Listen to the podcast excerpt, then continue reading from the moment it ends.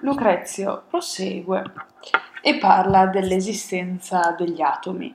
In natura non esiste solo ciò che si vede, eh, alla base della tesi c'è la convinzione tipicamente epicurea secondo cui tutto ciò che in qualche modo altera, distrugge o modifica le cose o tocca uno dei nostri sensi è corporeo e perciò stesso esiste.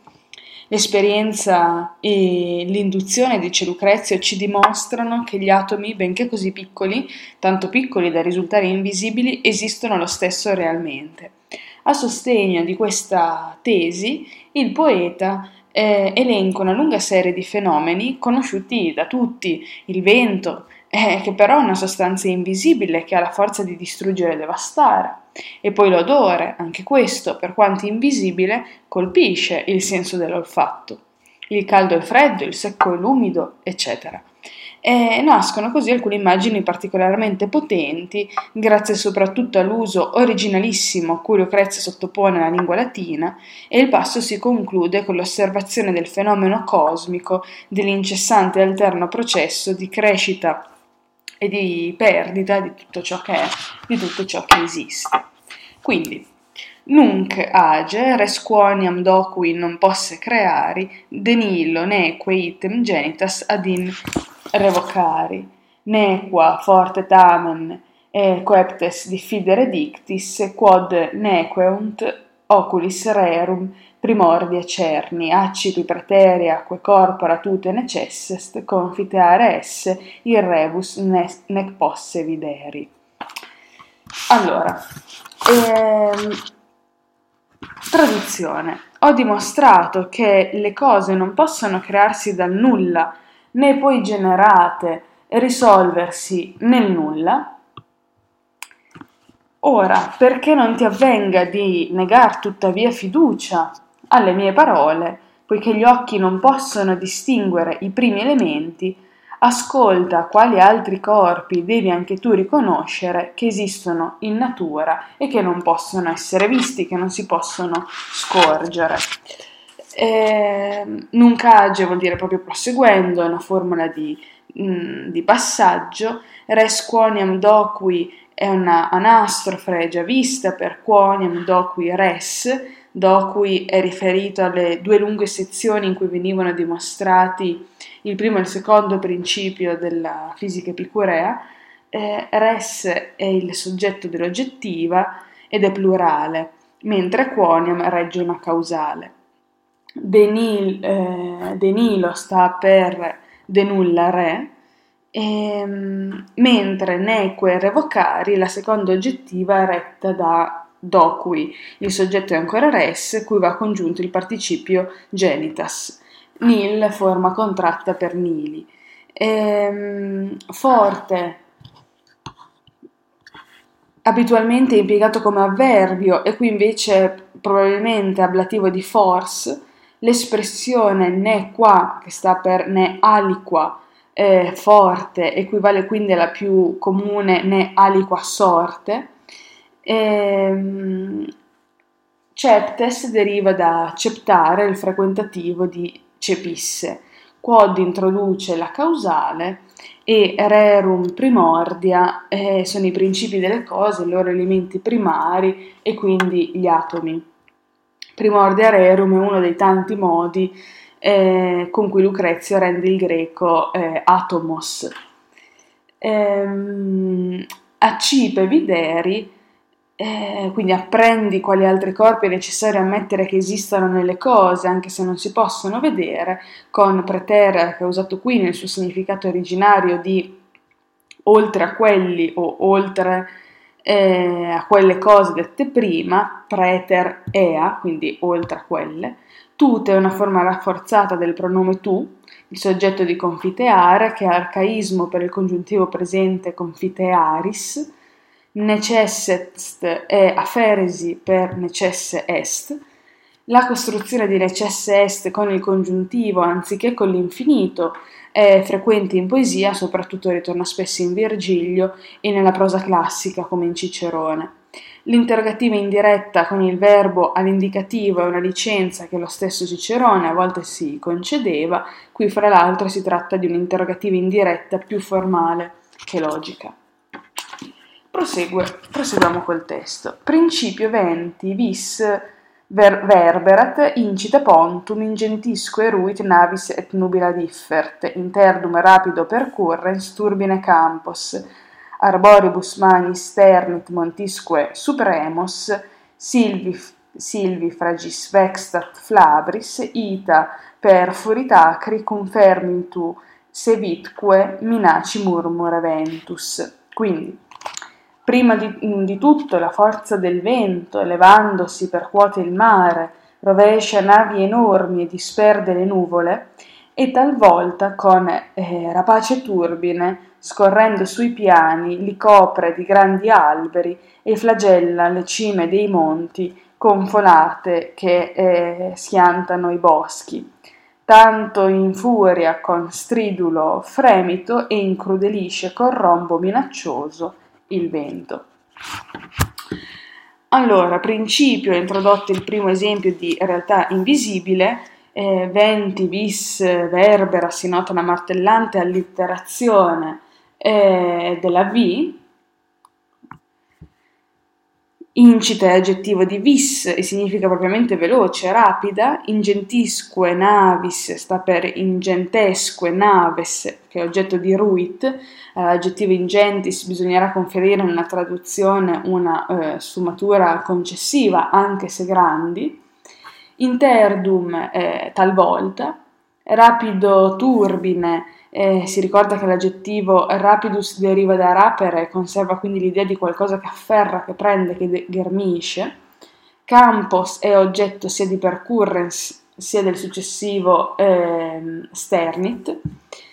Eh, arboribus manis sternit riempie di grandi alberi l'oggetto è campos del verso precedente, quindi la forza del vento sradica i grandi alberi e li dissemina per ampio tratto negli spazi aperti. Montisque eh, sta per eh, Montesque, da unire all'aggettivo supremos. Se ne ricava un'espressione poetica, montis supremos, in luogo del più comune summos montes, quindi mm, si intende in senso predicativo le cime dei monti. Silvifragis flabris, quindi sferza con raffiche eh, che sradicano eh, le foreste, l'aggettivo silvifragus da silva e frangere, spezzare, frantumare, è probabilmente un neologismo di Lucrezio e l'oggetto di Vexat è Montis Supremus. Fremitu va unito a, ehm, in anastro al precedente acri e Minaci murmure ha un'efficacia della, nella litterazione della M. sunt eh, igitur venti nimirum corpora ceca, que mare, que terras, que deni, que nubila celi, verrunt, ac subito vexante turbine raptant, nec ratione fluunt, alia stragemque propagant, et cum mollis e aquae fertur natura repente, flumine, abund, flumine abundantim, abundanti, quam largis imbribus auget montibus ex altis manius decursus aquae fragmina. Conicem silvarum arbustaque tota nec validi possunt potes pontes venientis aquae vim eh, subitam tolerare. Ita magnu turbidus imberi molibus incurrit validis cum viribus amnis.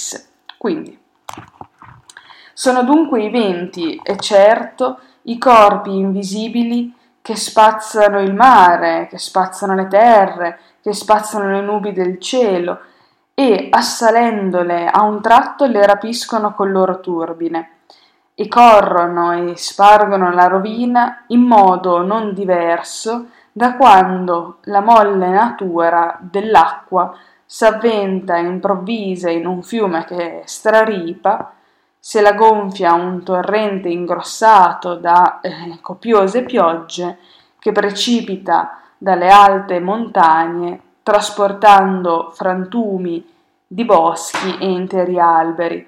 Ne possono i ponti robusti eh, reggere al subito impeto eh, dell'acqua che giunge, tanto eh, il fiume, torbido per le grandi piogge, si getta con forza contro, possiamo dire, contro i, i piloni. Allora, ehm, questa lunga frase che abbiamo letto. I venti sono quindi senza dubbio corpi invisibili. Eh, altri mm, traducono esistono dunque senza alcun dubbio corpi invisibili del vento, prendendo venti per un genitivo e non per un nominativo. In latino l'aggettivo cecus ha sia valore attivo, cioè che non può vedere, sia passivo, che non può essere visto, come è in questo caso. Que, que, que eh, è la triplice ripetizione che contribuisce a rendere mimeticamente il ritmo concitato della scena. Eh, verrunt eh, il, il soggetto eventi o corpora venti, vexantia è il participio presente da vexare, si riferisce a que del verso precedente, ovvero ai corpora cieca, si può tradurre con un un gerundio imperversando, e raptant, come il precedente verrunt, ha per oggetti sia mare sia terras, sia nubila cieli.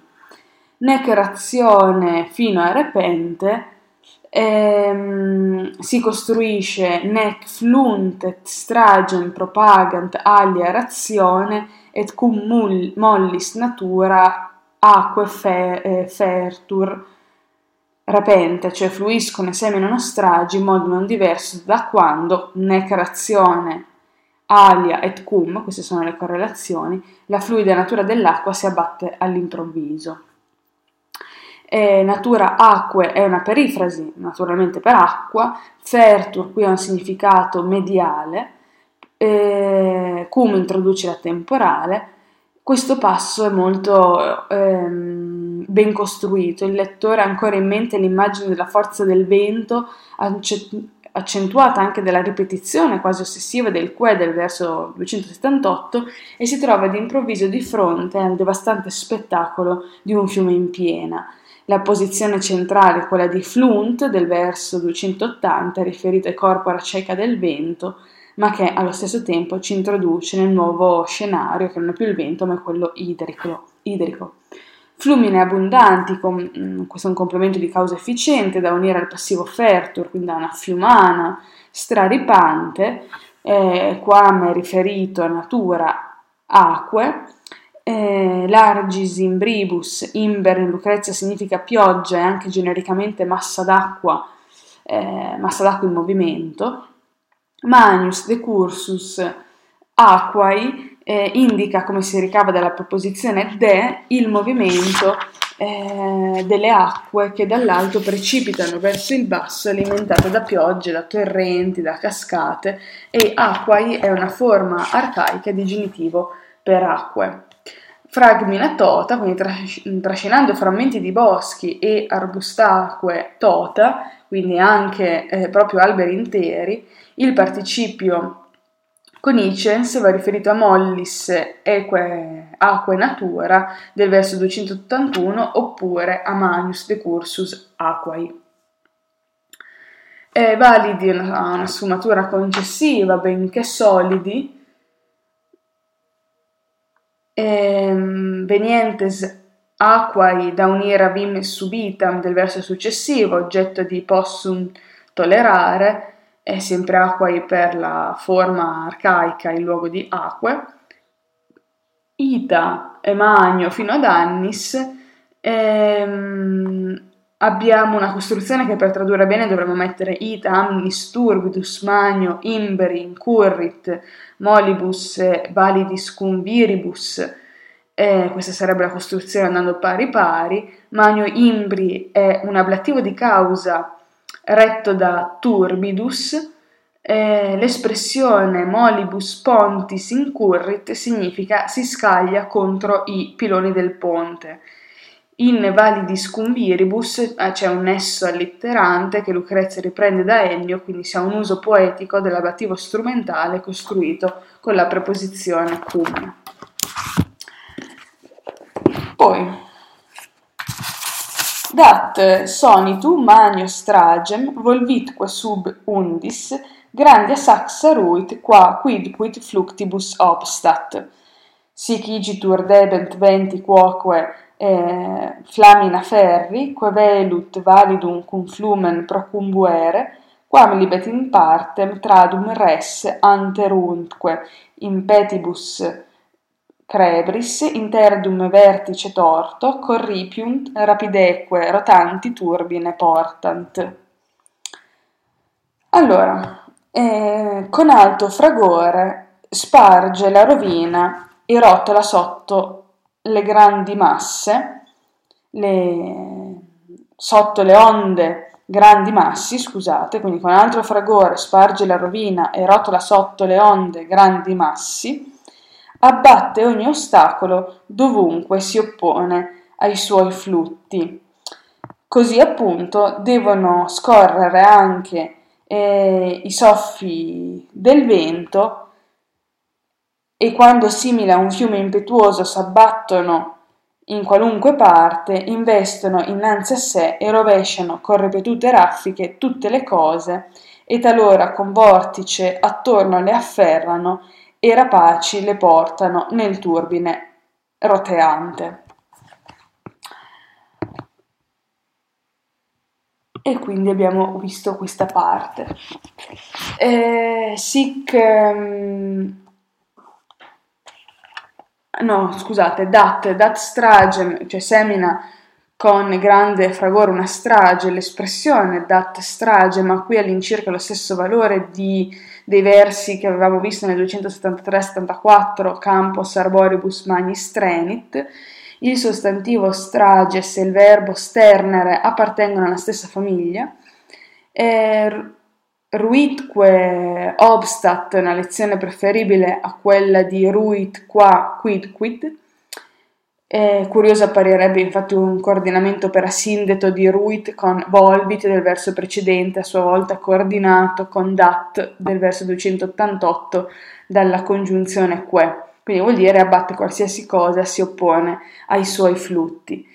Sic igido fino ferri, così dunque devono abbattersi anche i soffi del vento, ferre è una voce passiva di ferre, ha lo stesso significato mediale di fertur, que è fino a procumbere, i quali come un fiume impetuoso quando si sono abbattuti, procumbere, procumbuere sta per procumbuerunt e ha per soggetto il que, ehm, riferito a flamina del verso precedente, mentre la congiunzione cum ha valore eh, temporale. Quan libet in parte in una direzione qualsiasi oppure in tutte le direzioni, eh, vertice torto in un vortice, corripiunt e portant hanno tutte e due per oggetto res del verso 292, Rap- rapidique, rotanti, turbine, rapidi è un nominativo plurale, va unito al soggetto logico, ovvero i venti, che è il soggetto grammaticale espresso al verso 290 sarebbe in realtà la mh, mm, flamina venti, e ha funzione di complemento predicativo.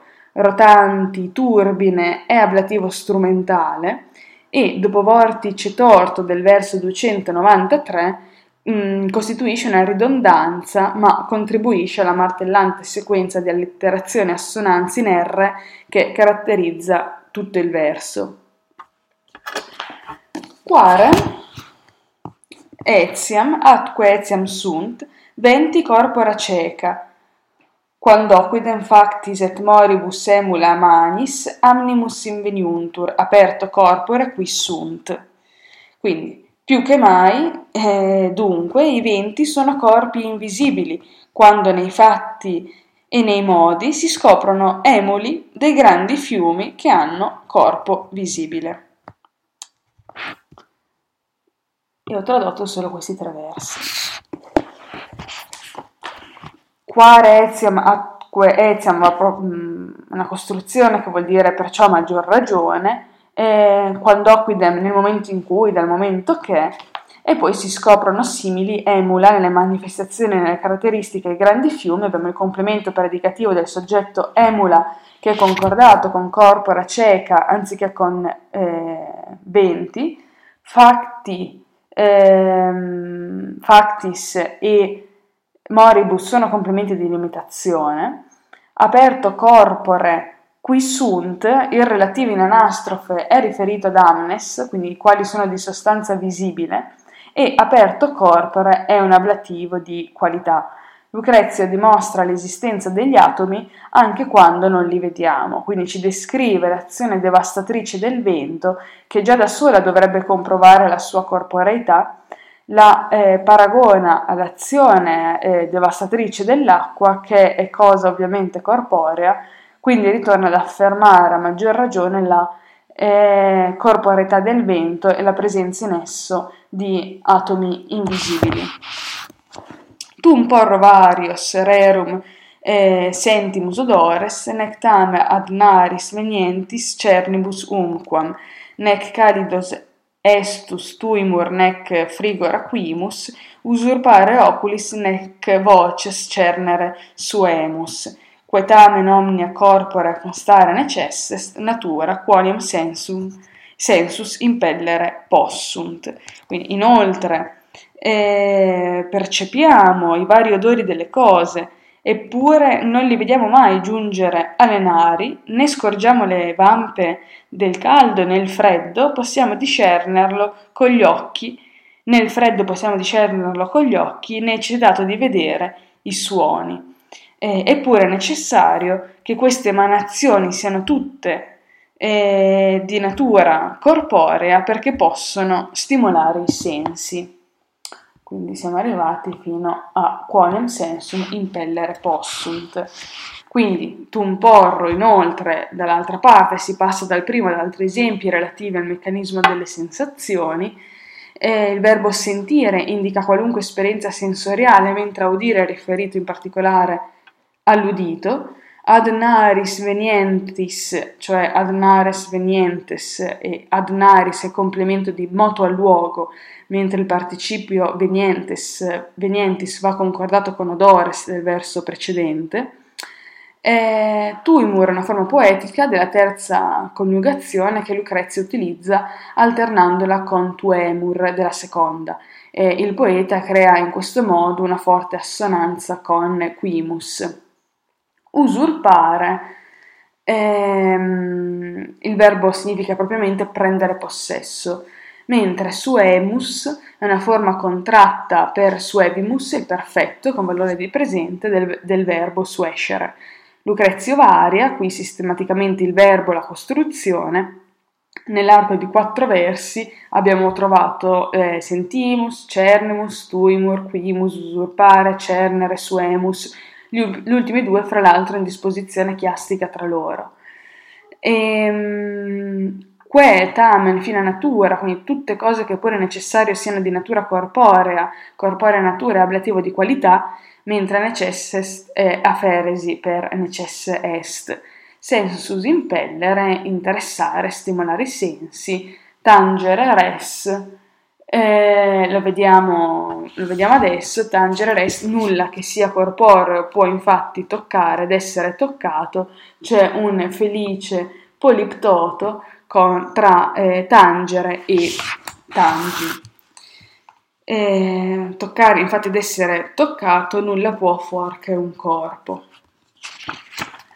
Denique, eh, fluctifrago suspensi in litore vestes, uvescun e adem dispanse in sole serescunt, cioè vesti appese sul lido dove si infrangono le onde inumidiscono e ancora distese al sole riasciugano.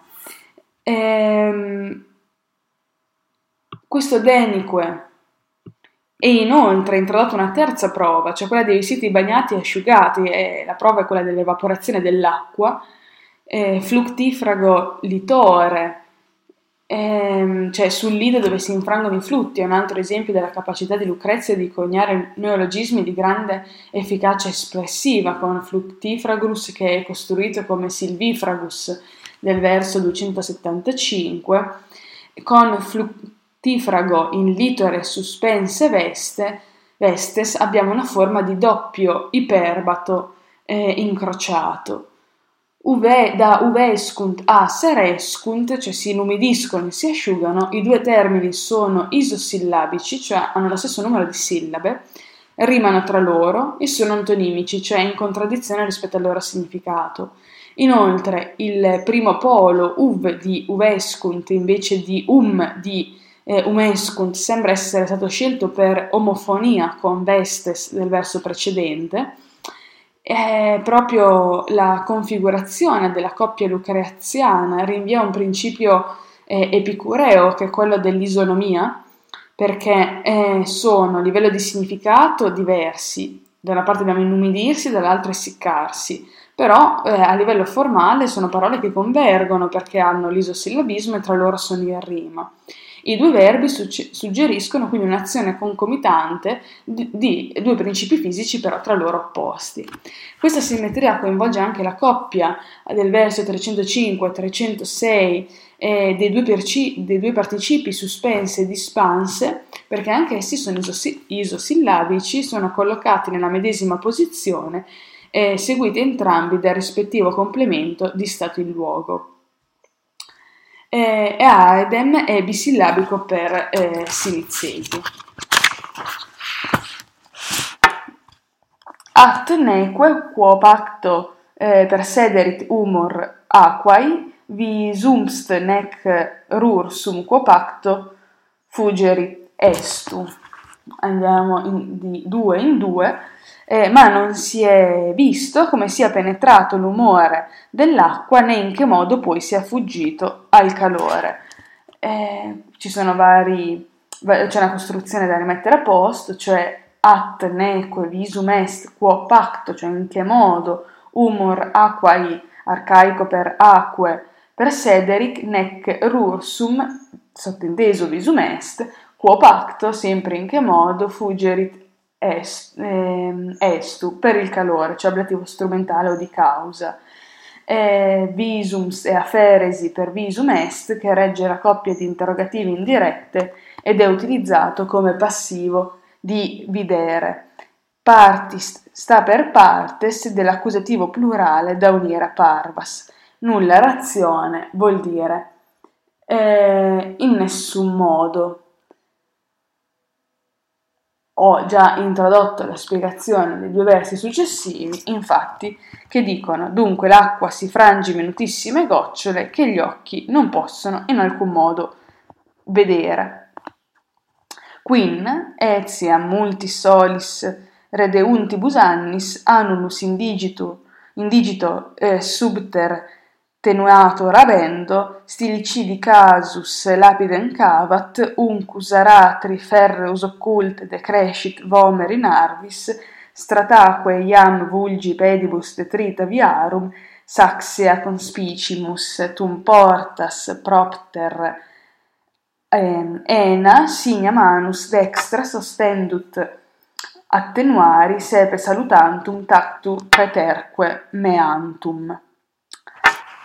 Ovvero eh, di più nel volgere di molti anni del sole l'anello al dito si logora sotto a portarlo, eh, il gocciare delle stille incava la pietra, l'adunco vomere di ferro dell'aratro si assottiglia, non visto nei campi, le vie lastricate di pietra ci appaiono consunte dai piedi della folla, e vicino alle porte le statue di bronzo mostrano la, mostrano la mano destra logorata eh, dal tocco di quelli che ogni poco salutano e passano oltre.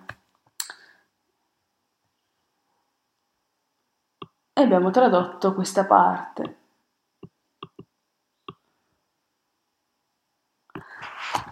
Ovvero, e poi sono introdotte ulteriori prove dell'esistenza degli atomi anche se invisibili, multis annis, cioè nel tornare dei molti cicli eh, del Sole abbiamo un annativo assoluto, subter tenue, mm, tenuatur abendo, quindi a furia di portarlo, no? abendo si assottiglia all'interno, subter, eh, tenuatur è passivo di tenuare, si può confrontare con l'aggettivo tenuis che vuol dire sottile, abbiamo l'uso del gerundio con un soggetto diverso da quello del verbo principale, questa costruzione è piuttosto rara.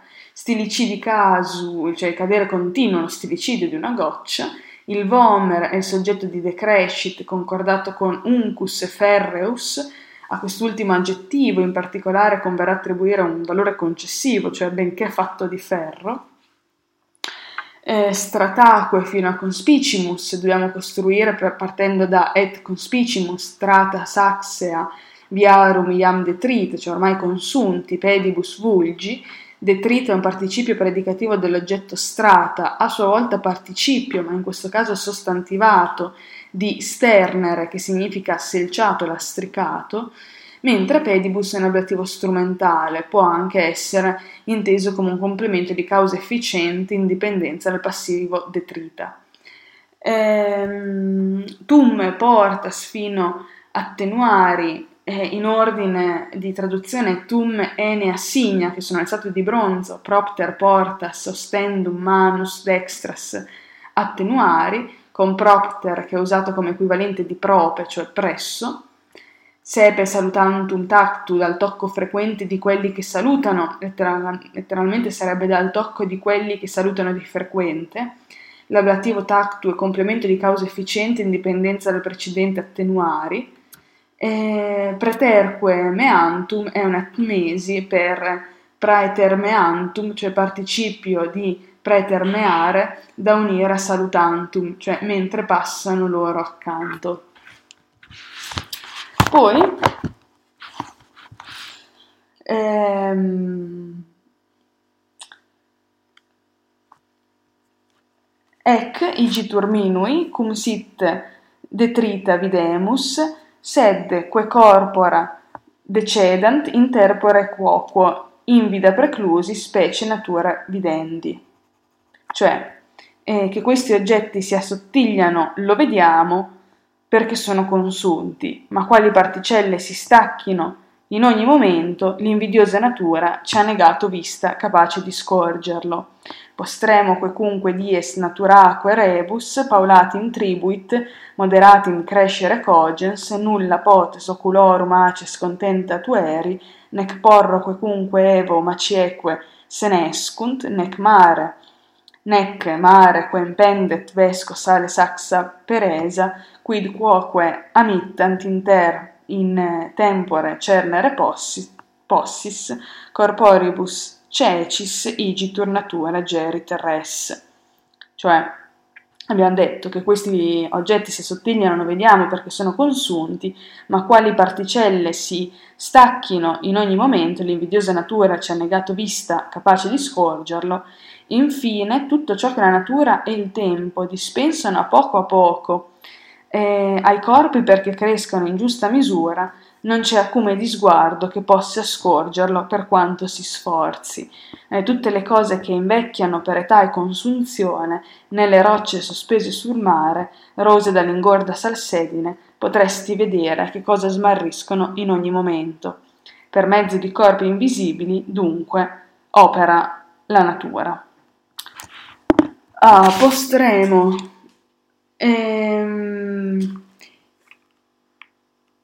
inoltre viene introdotta l'ultima prova, anzi ci mancava cum, sit cum sin detrita, cioè se sono consumate, abbiamo il compio congiuntivo, poi que corpora decedant, un'interrogativa indiretta dipendente da videndi del verso successivo, in tempore quoque in ogni momento, in vida videndi, cioè l'invidio- l'invidiosa natura ci ha negato la vista speciem capace di scorgerlo.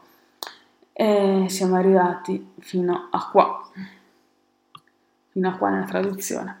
E postremo quindi l'ultima prova, quecunque qualsiasi cosa è oggetto di tributica per soggetti di esse natura, Nulla potes tueri si costruisce nulla aces oculorum, che è l'acutezza di sguardo, potest contenta tueri. Il participio perfetto contenta da contendere va inteso con sfumatura concessiva, quindi per quanto si sforzi. E, ehm, da nec porro fino a possis e inoltre non potresti vedere che cosa perdano in ogni istante tutte le cose che quecunque invecchiano per il tempo e la consunzione o le rocce che incombono sul mare corrose dal sale che corrode, sale vesco, abbiamo un possis che è congiuntivo potenziale, mentre l'espressione impendet mare equivale a pendet eh, in mare e persia è un participio perfetto di perdere, cioè divorare eh, corporibus cecis è un ablativo strumentale, mentre natura gerit res vuol dire la natura gestisce le cose o agisce così. Allora, posti come premessa i due principi della fisica epicurea per cui nulla può nascere dal nulla o ritornare al nulla, l'educatore dell'umanità, cioè Lucrezio, si preoccupa di mostrare ai suoi lettori che e gli atomi, elemento costitutivo della realtà, sono corporei anche se non si possono vedere, diceva proprio il testo, affinché per caso non cominci a diffidare delle mie parole perché gli, an- gli atomi non possono essere visti dagli occhi, apprendi quali altri corpi è necessario credere che esistano nella realtà anche se non si possono vedere con gli occhi. E il brano è interessante perché per dimostrare la corporeità dell'infinitamente piccolo, cioè degli atomi, primordia rerum, Lucrezia si serve di un procedimento chiamato fortiori, annunciando eh, che intere sostanze sono invisibili eppure corporee. E quindi c'è la descrizione della forza distruttrice del vento, paragonata a quella dell'acqua, che è, è parimenti distruttiva anche se visibile, mentre il vento no. Per analogia, dunque, il poeta riconduce un fenomeno ignoto, che è la corporeità del vento, ad un altro noto, che è la corporeità dell'acqua, e può concludere rispetto al vento che a maggior ragione anche i venti sono corpi, benché invisibili, dal momento che nei fatti e nei modi risultano essere simili ai grandi fiumi che sono visibil- visibilmente corporei. Dopo questa prima conclusione, parziale perché non riguarda ancora tutti i fenomeni, eh, passa alla descrizione di altre situazioni del reale, come gli odori, il caldo, il freddo, le voci, anch'essi invisibili dall'occhio umano, ma sempre corporee perché colpiscono i nostri sensi. Dice che tutte queste sono le cose che è necessario che di natura mh, mm, siano corporee dal momento che stimolano i nostri sensi. Questi esempi riferiti ai nostri sensi consentono l'enunciazione di un principio valido per tutto ciò che nella realtà stimola, colpisce qualcosa o è stimolato ed è colpito. Infatti il verso 304 diceva nessuna cosa può toccare o essere toccata se non un corpo. Nell'ultima parte di questo brano fatto e letto, di nuovo alcune potenti immagini sono poste a sostegno di questa tesi. I panni che si imbevono nell'acqua, che si asciugano poi al sole, il lento consumarsi di un anello, di una pietra, di un vomere, del lastricato di una via, e poi le mani destre delle statue poste fuori dai tempi che di continuo sono toccate, in segno di saluto dai fedeli. Anche qui la serie degli esempi scandita da due conclusioni tra loro simili. Per l'acqua che imbeve le vesti poi evapora al sole, dice l'acqua si disperde in piccole parti che gli occhi non possono assolutamente vedere. Per gli altri fenomeni elencati dice, dice ma quali corpi si stacchino in ogni momento, l'invidiosa natura ci ha negato, speciem, la vista capace di scorgerlo. Questi esempi offrono l'occasione a Lucrezia di ritornare all'assunto di partenza, e cioè che la crescita o la diminuzione delle cose, pur essendo reale e impercettibile agli occhi, perché avviene per aggiunta o sottrazione di atomi. Infine eh, conclude con la serena enunciazione di ciò che a questo punto è stato ampiamente dimostrato. Corporibus cecis igitur natura gerit res. La natura dunque agisce per mezzo di corpi invisibili, cioè gli atomi. Dal punto di vista linguistico, il brano presenta dopo la proposizio, che va dal verso 265 al 270, eh, che eh, di ciò che si intende dimostrare, che è scandita dagli imperativi age, accipe, ehm, troviamo appunto un'interessante alternanza di passaggi sapientemente descrittivi e di asserzioni conclusive segnate da una scelta efficace del ritmo e delle soluzioni sintattiche e lessicali. Abbiamo già analizzato eh, i vari espedienti eh, tecnici e narrativi che Lucrezia utilizza ehm, nelle varie parti del discorso.